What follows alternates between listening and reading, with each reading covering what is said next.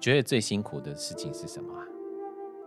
我问了一个很普通的问题，可是也是应该要问的问题。我觉得最辛苦的事情是努力的在2个月产出一本我可以符合我个人标准的一个内容，它具有时效性，然后就具有我觉得它内容上面的丰富度跟专业性。我觉得这件事情是这3个关键元素在我从创刊号做到现在一直都是很大的心理的压力。嗯，你刚刚说的好云淡风轻的符合我个人的标准要求，哇塞，你的个人要求可高着了。欢迎光临，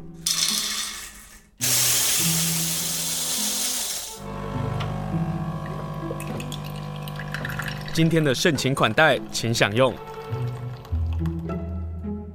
今天又要跟好朋友来连线了，他是地位熟铁的董敬伟，要跟大家来分享他们第14的主题叫做望族之后，穿过时代几眼的光。好，这个主题很有意思哦，因为我就在想说花莲有没有望族呢？好像没有，但是认真爬书下来我发现了一些事情哦。但今天就要先跟董敬伟来了解一下他们为什么要想做这个主题。Hello， 敬伟好。Hello， 清盛，大家好，我又来了。但我要先恭喜你，居然拿下了金鼎奖的图书编辑奖，真的是我本人也非常意外。本人也是非常意外。谢谢清盛。我外人也非常意外，没有啦。但其实我是比较希望《地位熟铁》这个书这套书可以得奖。我知道、我们聊过这个事。对对。但是你也的确是代表了这个书的很重要一个灵魂啊。嗯，因为坦白说，就是当初在报名的时候，就是会有在杂志跟图书类的选项上面做挣扎。嗯，对，不管怎么样，它最后现在是在图书类别里面。嗯，但就像清盛讲的，因为都还算是艺人团队的编制，所以基本上我比较希望借由这次的得奖是让更多人不知道的没有听过的人再可以知道地位熟铁。嗯，好，所以我们要跟大家来介绍地位熟铁。可是作为一个地位熟铁的图书编辑奖啊，你觉得最辛苦的事情是什么啊？我问了一个很普通的问题，可是也是应该要问的问题。我觉得最辛苦的事情是努力的在2个月产出一本我可以符合我个人标准的一个内容，它具有时效性，然后就具有我觉得它内容上面的丰富度跟专业性。我觉得这件事情是这3个关键元素在我从创刊号做到现在一直都是很大的心理的压力。嗯，你刚刚说的好云淡风轻的符合我个人的标准要求，哇塞，你的个人要求可高着了。你会不会碰到一个问题是啊，你做完了、比如说它已经印刷好了，就是它一定有试印嘛，但是试印完了之后就印刷好了，你还会有一些觉得如果它可以再怎么样的话会不会更好的那种念头跑出来，然后这个念头跑出来的话该怎么办？我其实这个问题，我们的专栏作者也有跟我聊过，就是每一次出手对我来讲就是一次出手，然后那个出手就是在企划底定，然后基本上在收稿、在编辑的过程里面，他就已经定了7、8成了。嗯，那这个出手到刚刚提到的书出版之后的那个过程里面，其实我就不会再去多想说它会不会更好。反而我会比较需要时间的酝酿，就是我可能也许是我今天再回头去看上半年出的地位熟铁，甚至是去年的，我会有一些新的想法。我会想说、如果我可以怎么样再去企划这个内容，或者是我当初找的作者是谁的话，它会变成什么样的感觉。但不会是发生在刚出刊的那一个，因为我觉得这样子的话会对于自己那2个月的投入来讲非常的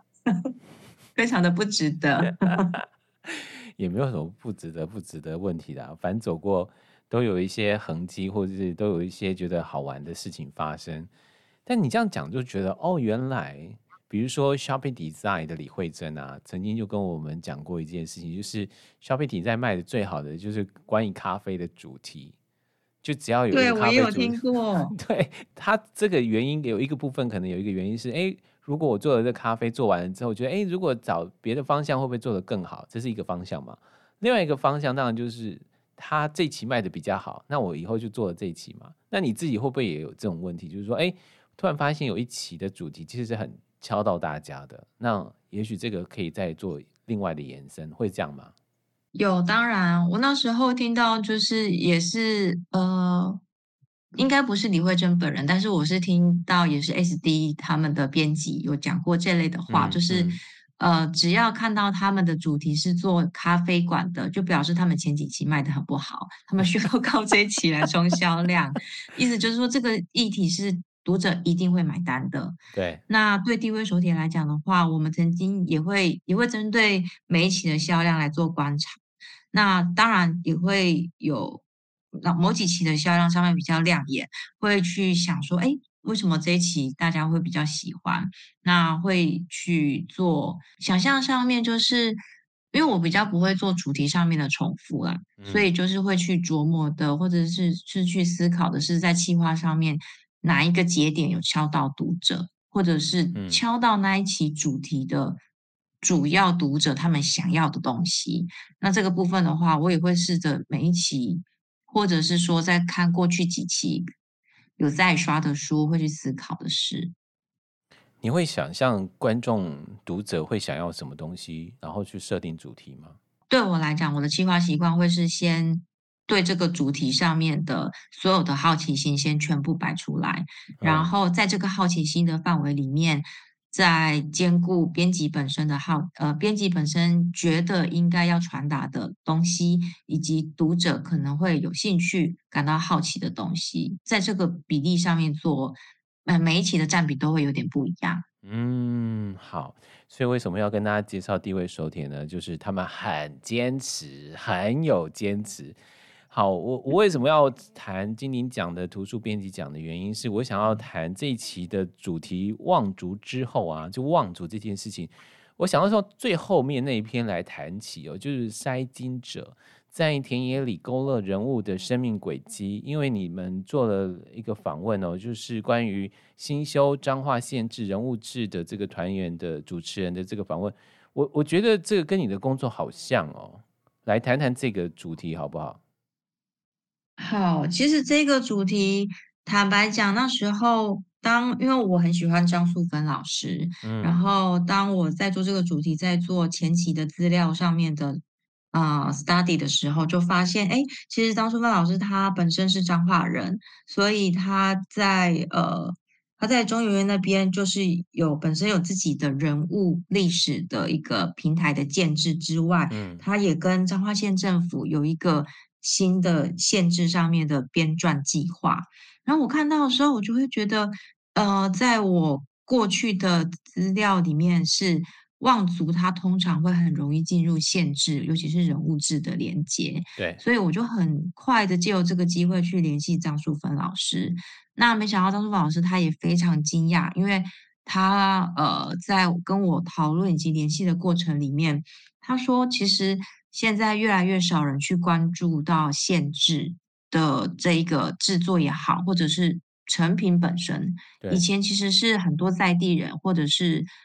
县政府对它的重视度是非常高的。如果我们今天有一个亲戚或者是有一个家族的成员被写进去，那是一件大事，是一件很荣耀的事情。可是现在大家的阅读习惯已经改变得非常明显了，所以县志这样子的纸本载体好像被受到的重视程度也非常的式微。所以老师听到我要用这个主题来访谈他们的编撰团队的时候，每一个老师几乎都问说，怎么会想要来问我们这个啊，都没有人想来问我们这个耶然后我们在跟老师们沟通的过程里面，就是包含跟老师确定就是所谓的地方望族跟地方志的连结性是不是如我原本想象的是有深刻的连结的。那老师他在跟我们的讨论之中是说是有重复的，但并不完全是同样的名单。但因为老师他们的团队包含就是李兆龙老师，他们本身都在彰化鹿港或者是很多彰化的乡镇地方的人物都有自己的研究，所以我觉得在这场访谈里面有非常多的收获。我那时候看完这篇对谈稿的时候，我就知道这一篇里面这一个主题里面已经有一个非常扎实的内容了，我非常开心就是老师他们愿意就这个主题来谈。你很想要跟大家分享是哪一段的扎实内容是很值得在现在可以跟大家分享的呢？应该是说，第一个我看到了一个所谓的县市的编撰团队，他们是怎么分工，以及他们是怎么去规划筛选的部分。因为其实里面我们花了蛮大的篇幅去，老师他们在讲说他们怎么去筛选，因为乡镇里面的人物一定很多，对，那谁有资格被写进县市的人物志里面，那他们团队内部会有自己的会有共识，那每一个老师又会有自己的标准，所以是层层叠叠这样子筛选下来的人，而且不能是一个老师同意，是要整个团队的人同意。那我在这个对谈里面其实就看到在老师他们个人以及团队之间他们的讨论，以及所谓的可能攻防战嘛，就是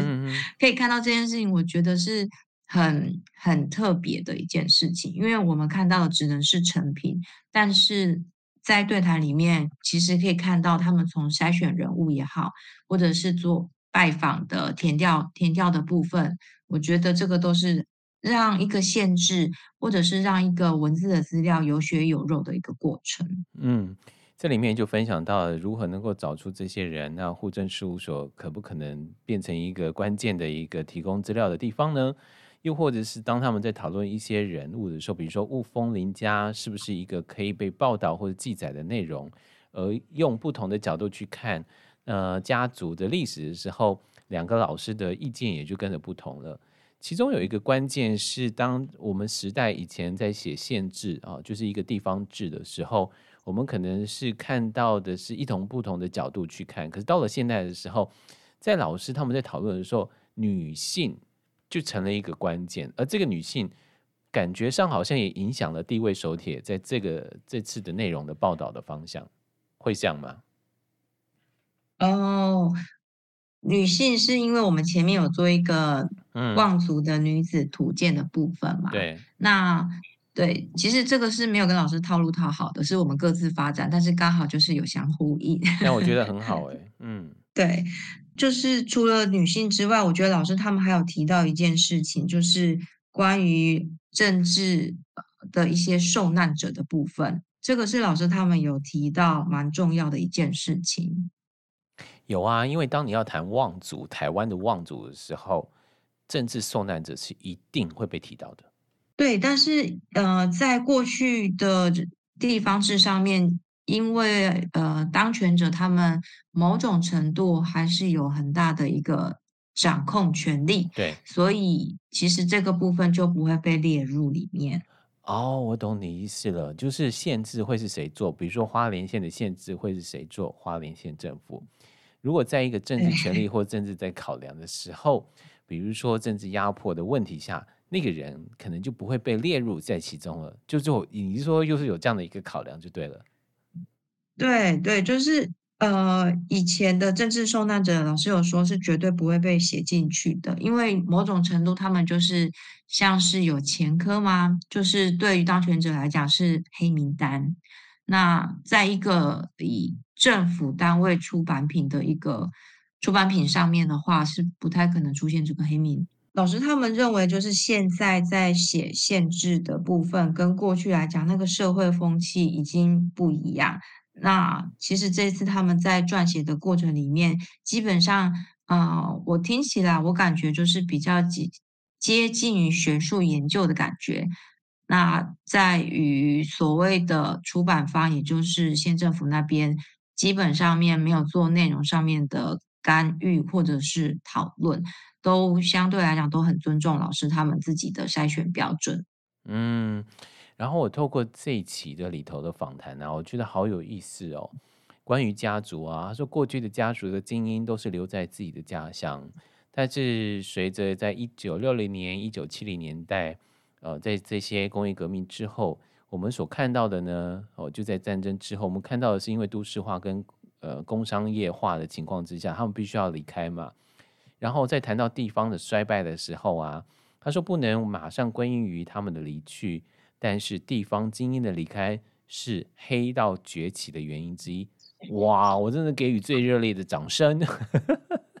真的，他们很看得很透彻。我看的时候也觉得老师真的是很精辟，没错。对啊，他就直接指责这个事情。因为老师有提到就是说地方望族他们过去来讲就是田产地产是他们最主要的一个支撑他们所有的产业的一个来源。对。但是这个耕者有其田，其实在我们前面的访谈内容里面几乎每一个受访者都有提到这个政策。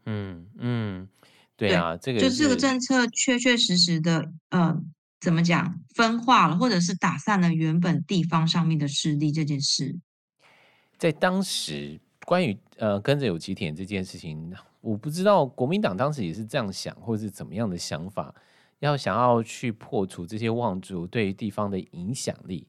可是他的确就真的是破坏了以及伤害了望族在当时可以操控一个地方的一个能力耶。对，而且老师后面还写说黑道在城市里混角头太多了，他在地方才有办法慢慢壮大声势。我觉得我自己还蛮有感的，因为我曾经就是去彰化参加过妈祖的绕境，然后就在绕境的那个当下或者是那几天，其实可以很明显看到所谓的地方角头跟派系的势力是直接浮出台面的。哦，对，妈祖真的绕境真的是大家有目共睹的，非常精彩。对，嗯。好，今天访问的是董敬伟，跟他来介绍地位手帖他们这次谈的是望族之后，那个重点在那个之后，对我来讲啊是这样。可是从地方上，我就很想要知道的是，如何能够成为望族？望族的解释又到底是什么？在花莲，因为几乎可以讲说没有望族，因为我们迁移史大概只有100年多这样子，所以不会有望族的原因，在这个原因为基础。可是其实原住民有望族然后他其实操控了一个部落或者这个原住民里头的经济、军事，然后甚至于人脉，包括土地。那这个是在东部上的一个特殊之处。可是如果从整个台湾来看，望族的衰败对于整个台湾的发展其实占了一个很大的一个关键的因素。敬伟，但是在进广告之前，我们还是要问一个问题，是所谓的望族到底是什么？你们也给了几个方向在讨论。我觉得所谓的望族，就是我们有请台湾史的老师们他们来帮我们写到底什么是望族。那总归如果要用一句话比较简单来讲的话，其实望族就是他们在一个地方，因为我们这次 focus 的是地方望族，比较不希望去谈的是全国性的，大家可能熟知的5大家族啊，或者是10大家族这样子的一个程度。那对，因为10大家族他们的故事，我想大家都听过，或者是耳熟能详了。但是其实除了这些大型全国性的家族之外，每一个地方，刚刚就是清盛有提到花莲的状况，我也认为就是在原住民他们有所谓的可能是家族头目，那可能可以等同于就是汉族文化的望族，他们其实都会有这样子的一个文化产生，所以在每一个地方上面，望族它其实是维持一个地方它可不可以繁荣，可不可以兴盛，人口可不可以就是增长一个很重要的一个势力的。其实在过去的清朝，在日治时代，它的影响力都远远大过于当局。所以当我们在从望族回头看花莲的时候啊，我觉得这是一件非常有意思的题目，就是说望族在一个地方上，它其实是必须要参与地方的事务，包括了信仰公庙的事务，它也必须做社会救济的工作。但是有一个更重要的一个前提，就是它对于地方的繁荣有很大的关键。可是如果就东部来讲，花莲、台东没有望族的情况之下，它其实是一个没有在一个循序渐进，或者是从一个地方的繁盛作为一个开发的基础，但是在这个开发基础上也要做到社会救济这个概念的时候，花莲台东就会变得很不一样。这也许是往好的这一面去发展，也许是往更坏的这一面发展，就是如果我们在所谓的经济发展或者是自我繁盛或者是我的势力扩大的时候，却未对于社会救济或者社会弱势有多一番的认识跟辅助的时候，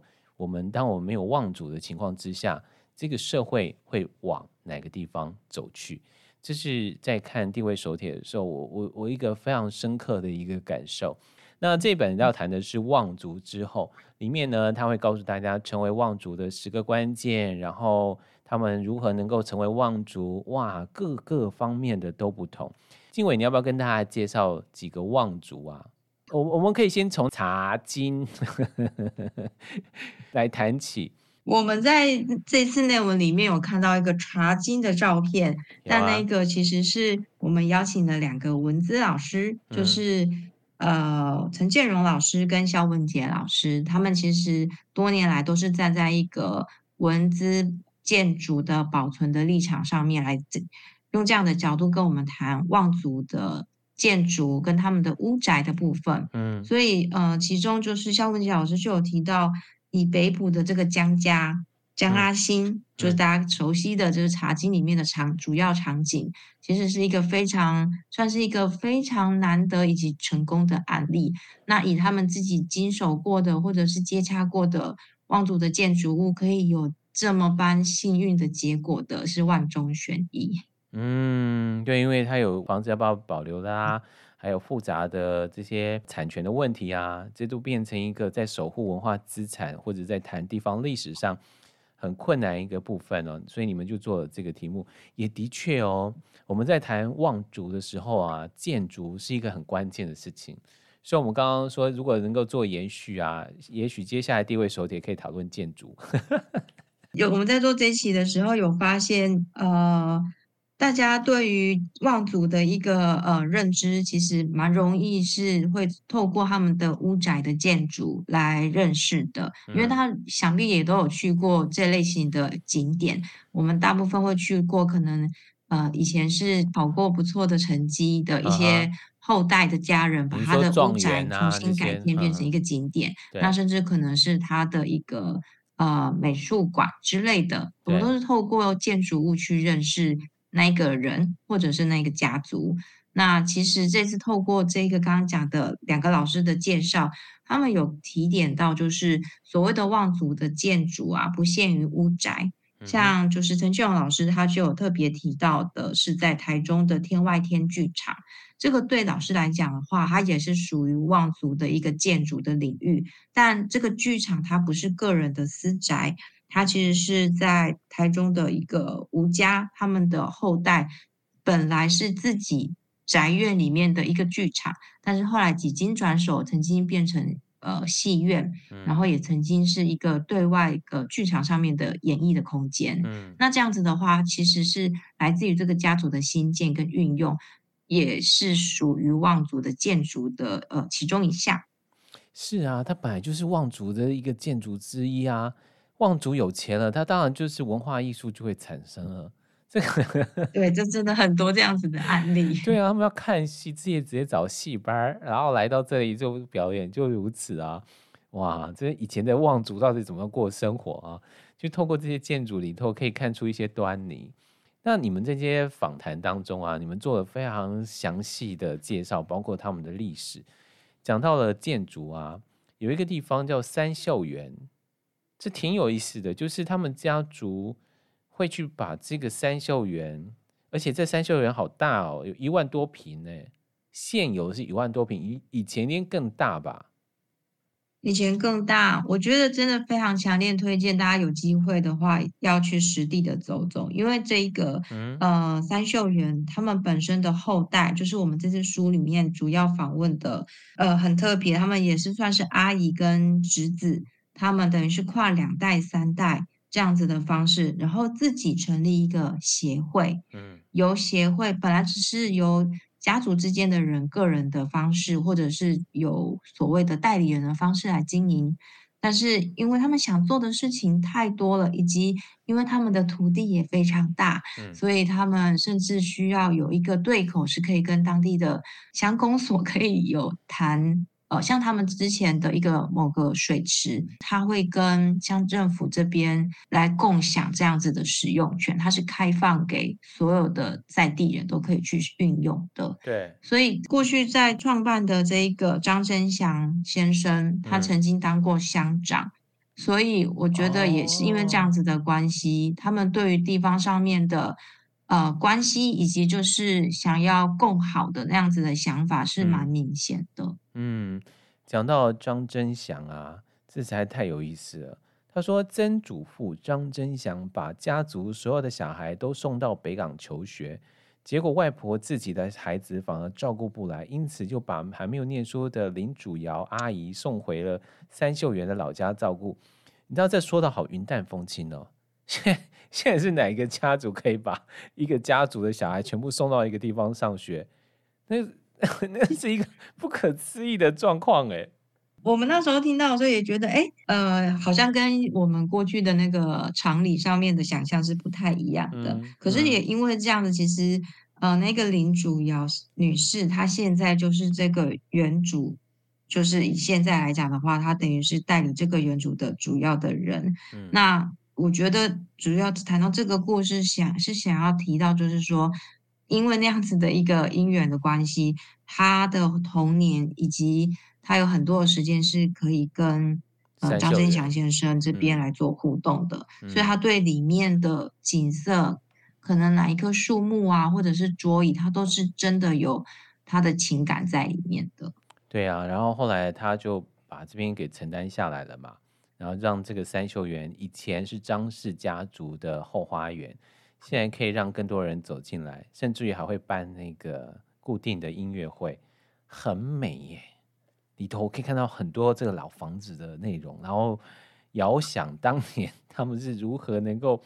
如此的有钱啊！有钱还不能当一个望族哦，有钱他必须要到成为大家可以幸福的人，那才叫做望族。可是在这个修复的路上啊，总是会要有那种拱狼吧，就觉得他要去做这些事情，他必须要承担他的家族的事情。就像是这里面所做的一篇的报道，这里面报道是另外一个年轻人在修复的长路上，然后他选择做一个老宅的一个陪伴者，他叫做周友达。我觉得对新竹的周逸基，对，他就是只是因为在一场的活动上突然发现好像人家的房子跟他家的房子有一些雷同的，他才发现他们家族的主错其实好像大有来头，是这样吧？对对，没有错。新竹的周逸基的故事也非常精彩，因为我们这一次去采访他一样是还没有完全修复好的一个状态，他整个其实是被鹰架跟铁皮围起来的，但是其实周友达先生他本身在祖厝后面，其实他有先修复好一栋新的建筑物，所以即便他前面的立面以及就是中间以及主建筑的部分都没有办法进去，但是他已经可以对这条街的街坊以及当地的社区举办活动，那也都邀请大家可以从后面进入到他们新的空间来。他曾经举办的活动我觉得也非常紧扣着他想要做的事情，就是他邀请了很多在修复这个建筑物上面的家具的修复师也好，或者是建筑师的也好，来分享他们在修复的过程里面的一些新的发现。他修复完了之后，他并不是想要就是保留一些东西，而是保留更多的可能。他有说一句话，我很喜欢这句话，他说过去有一段时间他有意识的要避开老家附近，他说反正进不去经过也没有意义，可是当他做了这些事情之后，他修复这件事情，他反而让很多的可能才有可能发生。我那时候其实看到他这句话的时候也蛮惊讶的，因为就是周友达先生其实是一个采访现场是个情感很内敛的人，就是他在谈这些过程里面讲的比我更云淡风轻对，所以当他去用这样子的话语去表达的时候，其实是可以感觉得到他想要修复这10年，已经10年了，这漫漫长路上面他在坚持的东西。因为在过程里面，他对于我们一进去其实就先在后院后进那边看到他把所有的主屋上面的那个砖跟瓦都留下来，他先放在就是前栋跟后栋中间的那个院子上，他都没有把它丢掉，不管它有没有破掉哦，他都还堆叠在地上。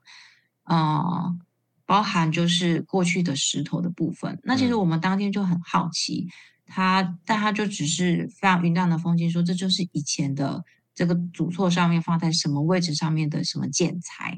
那他觉得即便现在修复的方式不见得每一个都会再放回去，对，但他会希望可以留着它再做一个新的运用。他希望这个老宅的修复的程度是可以让他回到他小时候其实在那边住过好长一段时间，他希望可以恢复到就是有人在里面生活，然后是有他们家族的互动的那样子的情景。那我就听到的时候我就觉得很感动，虽然他描述的方式都非常冷静但我觉得也是因为他的冷静才可以撑过这10年吧。10年欸，真是要靠的是那个热情。对，10年里面，对啊，他也因为他的标准也相对来讲是很严格的，他认为这个主厝他之后修复好了之后，除了可以达到原本想要的就是对于整个家族他的情感上面的一个象征之外，他其实更想要做的是一个古迹的一个建筑的博物馆。它不只是鱼丝，它在鱼工上面它也有这样子的一个企图，所以它对整个可能规划或者是建材来讲都有它自己蛮高的标准，所以在修复团队跟他讨论的过程里面其实也会琢磨很久，那甚至也有换过团队这样子的状况。不愧是望族之后啊只能这么说但是不管是我们在谈老房子、老记忆、老文化、老故事，它都跟照片有关系。当我们在回溯，当你们在重新挖掘这些望族的故事的时候，照片是一个很大的关键嘛。然后你们这一期呢，就真的有人透过这些老镜头、老照片，带着我们进入一个时光盒。这真的有人在做这个，也就叫重构大学路计划，就把这些老照片做一个大整理，连我自己都想要看了，何况是地方的人。重构大学路，对，这次现在刚刚讲到老照片部分，我就一定要呼吁大家真的要去买来看，因为这次我们在做这个题材，发现老照片的素材非常的丰富，那丰富到就是其实觉得好像我们不用出击拍摄了就是老照片的素材就有很多说不完的线索在里面，所以我们这次也都跟受访者做了很多老照片的调度，以及就是询问，就是这个是你的几房的阿姨，或者是哪一个亲族的关系，我们都必须要先把他们的族谱先拉一个主要的梗概出来，因为里面的人物角色实在太多。对啊，以前望族以前人多啊也就算了，你看何况望族人更多因为它有一个香火延续的问题嘛，所以人更多，那你如何去记得，如何能够把这些事情都整理出来，人事时地物都是一个很困难的事情。对，所以像包含就是刚刚清盛讲到的，我们在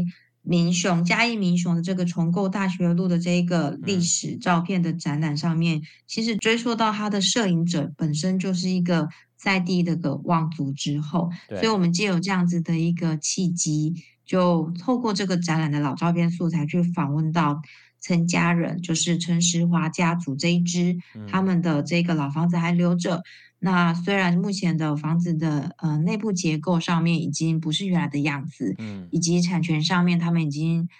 授权，也已经转卖给跟他们关系非常好的一个地方庙宇了，是一个相对来讲是一个半公开的一个地方了。但是它的这个洋楼的外观基本上面都还留着。那陈家人的后代本身也住在附近，所以整个这样子的一个透过展览的照片，然后再去认识洋楼的建筑，以及就是对于现在他们的后代，像我们访谈到的后代都已经是从建这一个陈石樺洋楼，如果从陈石樺开始算的话，他们都已经是第8代、第9代了。这一集好看啊，地位手帖14之好看是因为有这些洋楼好美哦，然后即使它没有新建或者正在整修的也好美哦，你就知道以前的房子真的好美哦，真的。以前不只是房子，然后看他们的照片的时候，我真的深深觉得我们现在的生活，其实没有比他们还要更会享受哎。我们现在根本就是穷人，我们现在根本在过着贫瘠的生活啊。我们现在是过着很均值的生活，在过去来讲，那个贫富差距之大，其实，在刚刚我们提到的这3个望族的后代啊，他们都有提到一个共通点哦，就是就他们的记忆，可能本身的儿时记忆，或者是听他们的长辈讲。他们其实自己的都曾经住在那个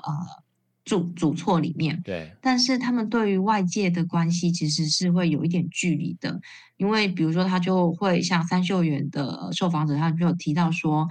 以前的人根本不敢走进来，因为那里是乡长的家，所以只要被叫进来反而是一件麻烦的事，所以对于在地人来讲的话，他等于是一个非常